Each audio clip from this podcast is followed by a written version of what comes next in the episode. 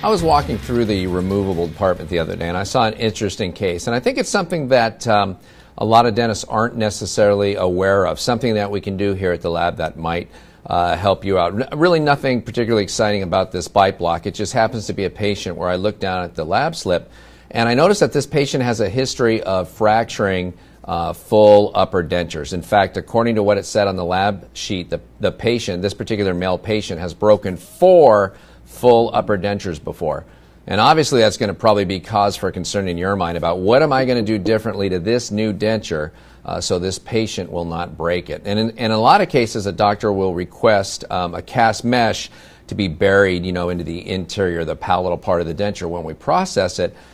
And rightly so, you know, doctors believe that it's going to support and kind of strengthen the denture and help resist uh, fracture, but uh, really what we, we tend to see it doing more than anything else is the mesh kind of holds uh, the broken pieces together once it actually cracks because in acrylic, uh, the greater the mass, the, the, the, greater the strength. And just to put some mesh in there, the acrylic is still going to crack if we make it thin, and the mesh will hold it together, but you know that's not that's not really great because we have to reduce the acrylic uh, mass a little bit to get the mesh in there anyway. So what we suggest now and this is something that you can do. Boy, that's really on there. It's something you can do next time uh, uh, you want to have a full upper denture. You can be assured is not going to crack. Is that we'll actually cast a palate, as you can see here, for a full upper denture, and it's thin, and it's actually very light, and it's extremely strong. Unlike mesh, when you hold the mesh, you can actually bend it back and forth before it gets embedded into the acrylic,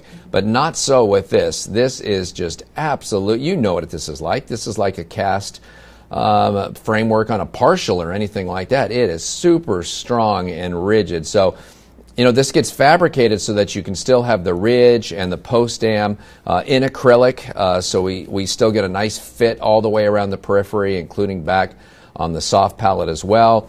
And there's going to be acrylic on the inside of the entire thing, so it'll be easy to adjust and it'll be relineable as well. But this can actually sit inside uh, of the acrylic and reinforce it without having to thin the acrylic uh, as much. And in, as opposed to the mesh, which is just going to provide support once it cracks and hold the pieces together, this can actually uh, provide some serious support. And so next time you've got a patient who has fractured uh, even one uh, full upper denture before, you want to think about doing something like this a cast palate. Even if you haven't heard of it, we'll probably call you and suggest it to you, but if you have heard of it, or if you're using another laboratory, uh, request a cast palate like this. It's going to do a much better job of reinforcing that full upper denture for that patient who's got a really strong bite and threatens to, to break it. And another application of that is in a case like this, a case that I saw next to it. All these cast palates were uh, right next to each other. And this is a patient where it's almost a full upper denture, and we've all had patients like this before,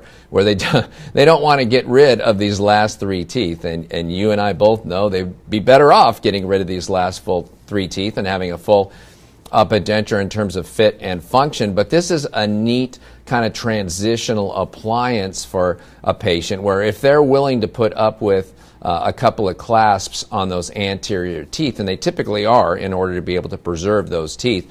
We can do that same cast palate in here at this time and strengthen this. And again, this will be uh, acrylic all along the periphery and on the posterior aspects of it and underneath on the tissue side as well, but you can probably see how in this case for this patient, when they do end up losing these three teeth, which it stands to reason will happen at some point in the future, it's very easy for us as a laboratory just to add these three teeth on and have this same appliance keep functioning and have the same fit and have the same function uh, as it did before as soon as those patient uh, loses those last three remaining teeth. So uh, again, uh, using what is a partial at this point uh, to design it with the full palate with the mesh on the inside and the acrylic post dam. It's going to be very easy to convert this case to a full denture when the patient loses these three remaining teeth.